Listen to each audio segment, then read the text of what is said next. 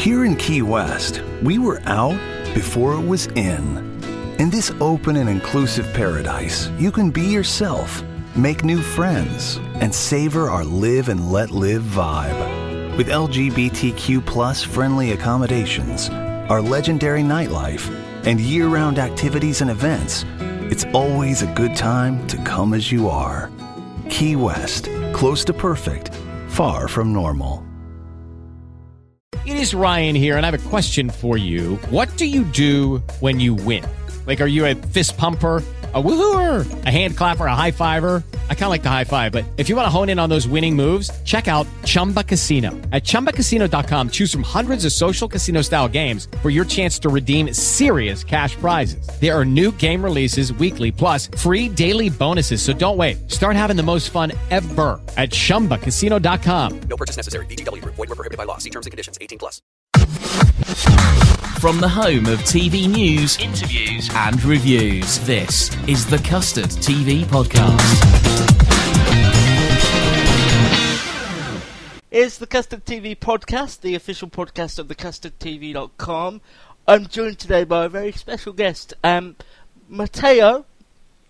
I'm, I'm just going to butcher this. Can you introduce yourself? I'm just terrified of making make, making a fool of myself this early would be awful. uh, TV TV composer. Uh, could you tell people you know, I'd just be awful at butchering it. I really would. That's all right. I'm half French, half English, and it's it's Mathieu Karsenti. Uh, you can call me Matt. It's much easier. Okay. thank you ever so Well, firstly, thank you ever so much for doing this. I really appreciate it. The most recent thing you did was a EastEnders dance piece for children That's in right. need. So a lot of people will be familiar with that. But talk to me about, firstly, what is it about TV music that interests you specifically? Was this what you thought you wanted to get into? That's a good question.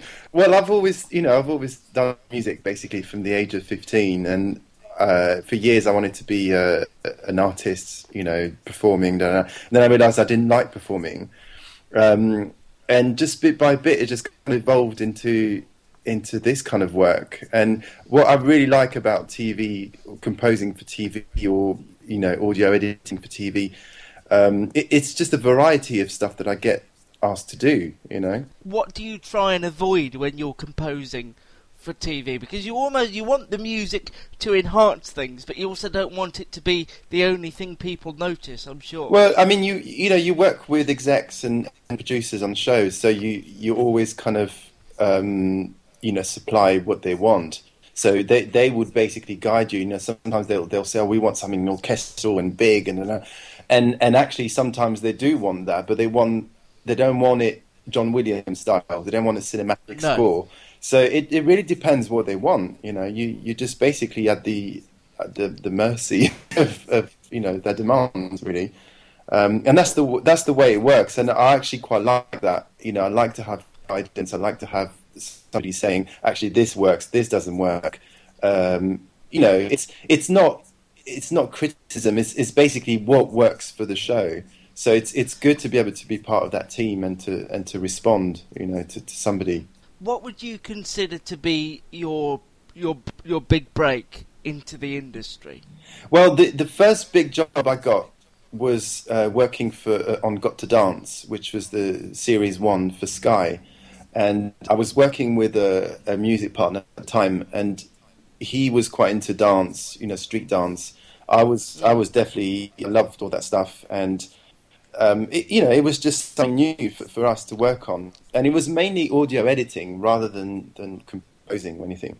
And there was a little bit of composing involved, but it, it would be something like, um, you know, creating sound alikes because they can clear a piece of music for for performance. So that So that is when a song when a song isn't sung by the original artist and has a bit of has a bit of a tweak. Yeah, So that you can yeah. get away sometimes with it happens when the, the the TV channel can't clear the rights to a certain piece of music. Um, you know, it could be something like Michael Jackson. You know, there's his estates don't don't want the, the channel to use a, a piece of music, so Yeah. you kind of work around that, and you sort of trying to give a flavour of of the particular track. Um, it's it's mainly mainly be sort of orchestral stuff that they couldn't clear. So I mentioned the EastEnders Children in Need dance special, which of course included uh, Daft Punk. Yeah. How did that go? Yeah, I mean, dance. I, I don't really have anything to do with clearance because obviously it's done. Uh, well, in this case, it was done by the BBC. They, you know, they get in touch with Daft Punk's people and then they clear it. Um, and and because it's different versions and it's you know it's re-recordings of of the track. Um, I guess that made it easier to, to to be able to do that. I don't know. Um, all I'm told is it's good to go. You know, can you create this in a Charleston style or whatever? And that's what I did, really. I do like the idea of somebody from Albert Square ringing up Daft Punk's people. Well, it's it's BBC, it's a media centre, you know. Yeah, Um, yeah. Albert Square is obviously not there. And, oh, don't spoil Oh, it! sorry. That's just ruined everything. Oh, yeah, we may as well end the call now. And, yeah. I didn't realise when we started this that you'd be shattering people's illusions about what's real and what's not. Um, yeah, you can imagine Sharon calling up and demanding. yeah, just go. You've not heard of it, but I'd just love to use Daft Punk in the Queen bit. yeah. Um, and then once you've composed a piece, let's use EastEnders for an example again, as it's the most recent piece. Yeah. Do you do you step away then, or are you involved after that? Are you on the set and then making sure the music works? Do you edit it? Yeah, I mean, I um, was, I was to. basically, I was working. Sorry, I was working closely with the choreographer, who you know, who basically put the whole dance together. So he he worked very closely with the actors, and I worked very closely with him because he had certain specifics, uh, you know, specific demands. So you know, things like camera changes, or you know, we're moving from the square to uh, the laundrette area. Which isn't isn't probably there either. Uh, no.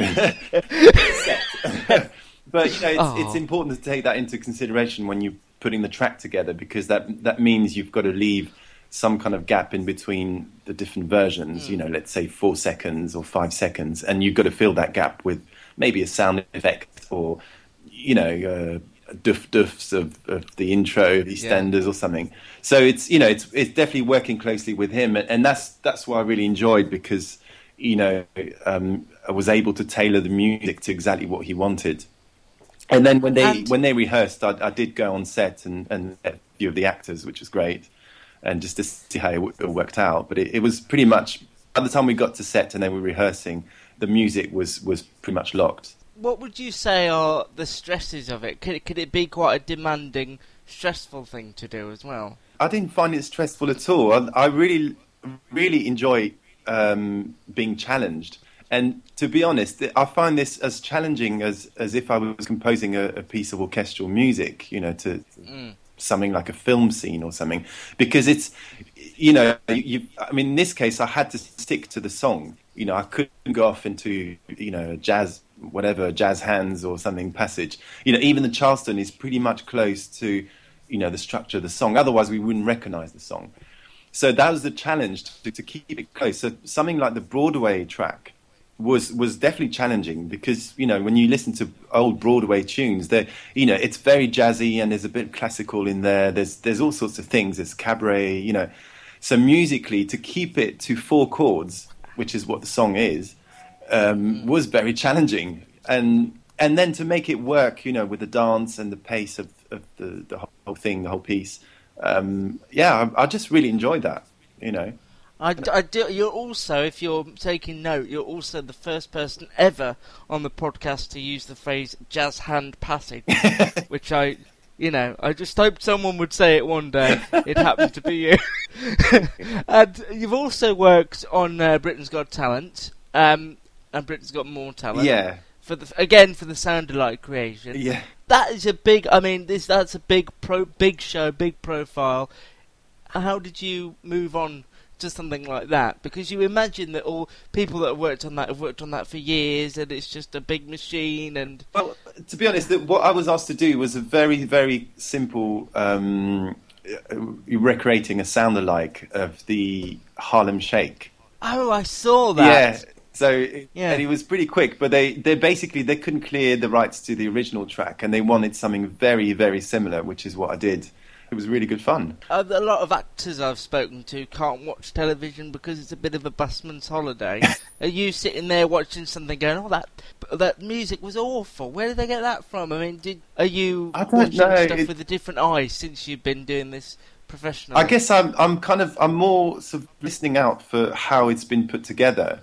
So you know, sometimes you just think, okay, well that it works for what it is. You know, if you if you listen, if you watch Downton Abbey, you know, you're not going to get a Lady Gaga sound alike on that.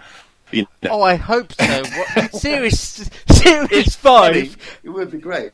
But um, do you know what I mean? It's That is one hell of a thing to have on your CV if they do do that, though. yeah, but um, it's it's more you know I, I can I can watch something and, and, and understand why that what the choices were made at that time. You know, now that I'm I'm behind the scenes, I could you know I can watch and go, okay, well they they made a good choice or they made a an average choice. I don't know, but you know, it's like you watch MasterChef, and I've al- I've often thought, oh, I'd really love to do some music for that.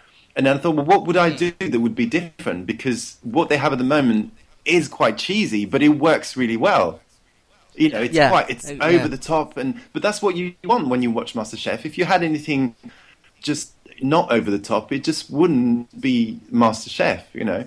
the only time we seem to hear about music on TV really is is when people complain that it overshadows the dialogue. really. Have you ever had Have you ever had that said to you that we want it sort of noticeable but not too loud so that people can't hear what Maggie Smith is saying? or um, it's never come across when somebody said, you know, um, that that's in the brief. You know, you just kind of know. Yeah. You know, I mean, I've, I've done a few bits and bobs for, for film scenes, and I've always been aware. Okay, there's dialogue, there's sound effects. Uh, when can I, you know, where can I put the music, and how would it work? You know, so you're always aware of that. Um, if it's not, you know, if it jumps out of, at the audience, then probably that's a bad, you know, um, do you do you think there can ever be too much music in something? I don't know. That's tricky. I mean, recently I was reading something by um, Thomas Newman, who's one of my favourite composers of, of all time. He said, you know, that silence is is really important. You know, it's it's important to have silence because otherwise you're filling the whole thing with music, and it's already artificial. You know, especially in film. You just watch a film, and you think, well, why is there music there? You know, it's strange. I did see something a couple of years ago that had no music in it at all, and it felt really bizarre. Yeah, no, it does. It does feel have. strange because you we expect it. It's ingrained in us now. You know, after years and you know decades of watching film, you know, grow into what it is now, and it's the I same with put my finger on what was missing, and then I realised there'd been no score at all. It was really yeah. I, peculiar. I mean, I think the the trend now as well, and it's probably happening in TV as well. It's it's more to have something there, but really something quite uh, simplified or you know simpler sounding. I think the the days of the the sort of big John Williams score, uh, you know, are long behind us because you know we've had that and it's been fantastic and it's made, made iconic things. But for now, I think people are, you know, people are so much more uh, astute. You know, they they know what they want and they know what they want to watch. And when it's not quite right, you know, um, it it does jump out. Yeah. And as you say, you get the brief from the directors or the people sort of at the top. Do you have much free reign after they've given you the brief? Do they ever say, "Go ahead and see what you think would work on this"? It depends. occasion? It depends who it is. I mean, sometimes it is like that, and and you you know you work on something, and then you, you try a few ideas, and then they try it to to whatever they've filmed already. Because sometimes you, you get the brief before they've actually filmed anything, um, and and you know you just try it out, and if it works, it works. If it's the right you know vibe, sometimes they you know they come with a very specific idea to start with, and then it evolves, and then they want something else at the end, which is fine. You know, it's you have to be open minded to that. You have to be prepared. Um, and sometimes it's very specific. You know, it, it really depends on the show. I was doing um, Alesha's Street Dance Stars. I mean, that's a very, you know, it's it's street dance. It's very specific. Um, and when you're doing the the title track and the and the beds and everything, it's it has to be within that style. It has to be certain sounds. Um, I mean, Lady Gaga's not even a that, that's like a really typical example, but you know that kind of modern production. pop music. You know, it has to be that. You know, if you stop bringing in, you know, strings or whatever, it's just not going to work. You know, so it, the the brief was very specific at the start, but then within that, it was quite free as well. Do you feel like you say you like to be challenged? Do you feel like now you sort of you you sort of know the industry and you know what you're doing, or do, do things still pop up and s- surprise you? Oh, they always surprise me. I mean, you know, the the get lucky thing was completely out of the blue. Um, You literally got lucky with that. yeah, you yeah. literally did. Somebody had to say this. I know. Well, you've done Just Hands Passage. I can't compete with that. no, but that was you know, that was uh, interesting because it was somebody, um, Andrew Cartmel, who's the one of the producers on um, exec, executive producers on on this. Um, I worked with him three years ago on Lee Mack's All Star Cast, which was a I can't believe that was three years. ago. Yeah, yeah, and and he literally called me back. Um, you know, I've I've been in touch with him on and off, and he's passed on my number to different people and stuff. So it's not like we've been disconnected. But you know, he called back in the summer and said, "Oh, we're doing this. Would you be interested?" And I said, "Well, yeah, yeah, it sounds great." Um, and it, and the, what's really surprising as well, to, to, um, come back to what, to your question was, you know, you start off and you say, "Yeah, I'd love to do it," and you have no idea where it's going to go. So you, you know you've got to do versions of Get Lucky in different styles, but you're not quite sure how you're going to get there, and that's that's the exciting thing. You know, that's that's what I love doing. Is it's just the you know unexpectedness of it. It's it's great. Yeah. So you got that call in the summer. How long do you think it took you to put the whole arrangement together to be the final cut that we saw on Children in Need Night? It's very hard to say exactly how long it took, but um, you know, we we had a few meetings and you're trying to basically get everyone's ideas on board, and then mainly I, I communicated mainly with the, the choreographer because I needed to know timings and how we're going to structure the whole piece. Basically, basically there was a good budget on this for for recording, so I was able to bring in a very good musicians to play the horns and the brass and the the singing. Um, and percussion at the end as well. There's a big Brazilian, you know, samba finale. It goes a bit mad there. Yeah, it does, when yeah. a big But It's one of these things you have to get musicians in. You you can't just do it with computer sounds. It's just not going to sound good. I worked with these great guys. It's it's just you know it makes my work sound even better when I can work with you know musicians. How often do you sort of step away from, as you say, the, the computers? Is that just literally for the editing, or, can you put together a decent track on a computer and people not realise Yeah. it was computer generated? I mean, there's some really good sounds. There's, they- they're called sample libraries. You know, where you you can basically um, have you know full orchestra in there, and you know a lot of composers in Hollywood use those for um, demoing. You know, for basically when they talk to a, producer um, a director, sorry, and they they demo ideas with with these sounds, uh, and then they have a huge budget to to get an, a real orchestra in. What I'd like to do is, you know, when there's a good budget on the show, I, I'd basically blend, you know, a lot of computer sounds, which are very decent. You know, they're sampled from real instruments, um, and then I blend them in with actual, you know, musicians playing exactly what I want them to play. You know, when you're using a trombone, for instance, you can get the, the person to to really push, you know, the the instrument and just make it sound like it's you know, raucous or you know, give it some character basically. And it's the same with strings. Yeah. You know, with strings you can get them, you can get so much more character. And I like to play with human beings. You know, anyone thinking of going into this industry, what do they sort of need to know about composing for, for TV? as much as they can. I basically want you to give away all your secrets in one sentence. Well, there's no, I don't know. There's no. I mean, I just basically learn. I mean, I, I was doing. I've been involved with music since I was 15, so I knew a lot about music. Well, I thought I did know a lot, and then when it came to to working on on a commercial show, then there was a lot of things I needed to learn. But you kind of learn quickly because you have no choice, especially in TV. I think in TV it's very uh, it's very quick. You know, you have to to respond very quickly. Um, and and also, I have to say, I, I spent years doing office jobs before getting into this, um, and that actually helped me because when you deal with a you know when you deal with somebody at the BBC or a, a production company, they they work in an office you know, and, and they're ready to go at between eight and nine in the morning. You know, that's it. So you you've got to be up and ready when they you Mm. know when they come in. So you've got to deliver as soon as you know you.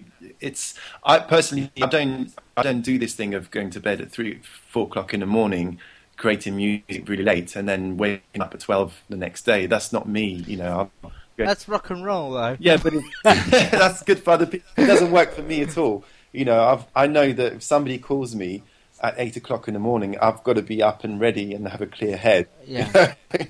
And be with it. yeah. And then there's a lot of emailing people, and you know, you just basically treat it like a business. You know, how would you run a business if if you're if you're not with it? You know.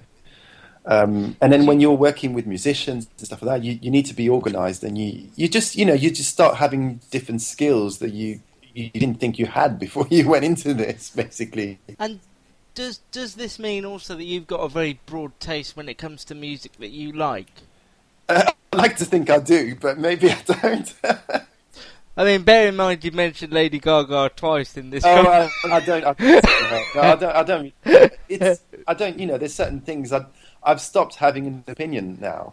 Because, you know, Yeah. it's it's hard not to have an opinion when you work in music, but there's certain things that really move me, like listening to Thomas Newman. Absolutely adore his music, or Danny Elfman, people like that. Um, but there's also, you know, the old school um, TV composers that are amazing, like the Doctor people who composed Doctor Who. I forgot who it is. Um, the Paddington Bear theme tune. I mean, they're amazing stuff, you know. Um, but you know, there's just certain things you get moved by, and that's what you listen to. But I, I'd stopped having an opinion on, on current music because it, it doesn't really, you know, you could spend a lot of time um, talking about this when you could be doing music, you know. well, if you want to find out more about what Matt's put together, you can go to his website. It's intricutsmusic.com. That's right. It's fascinating uh, CV, and I will include the EastEnders, um, the EastEnders piece with the article, so you can have a look at that as well. Congratulations on how well Thank you've you done. very I- much. I, hope, I hope it continues, and I hope you'll keep in touch and let me know what you're doing I will next. do. Thank you very much. And uh, thank you very much. Cheers. Download this podcast from thecustardtv.com.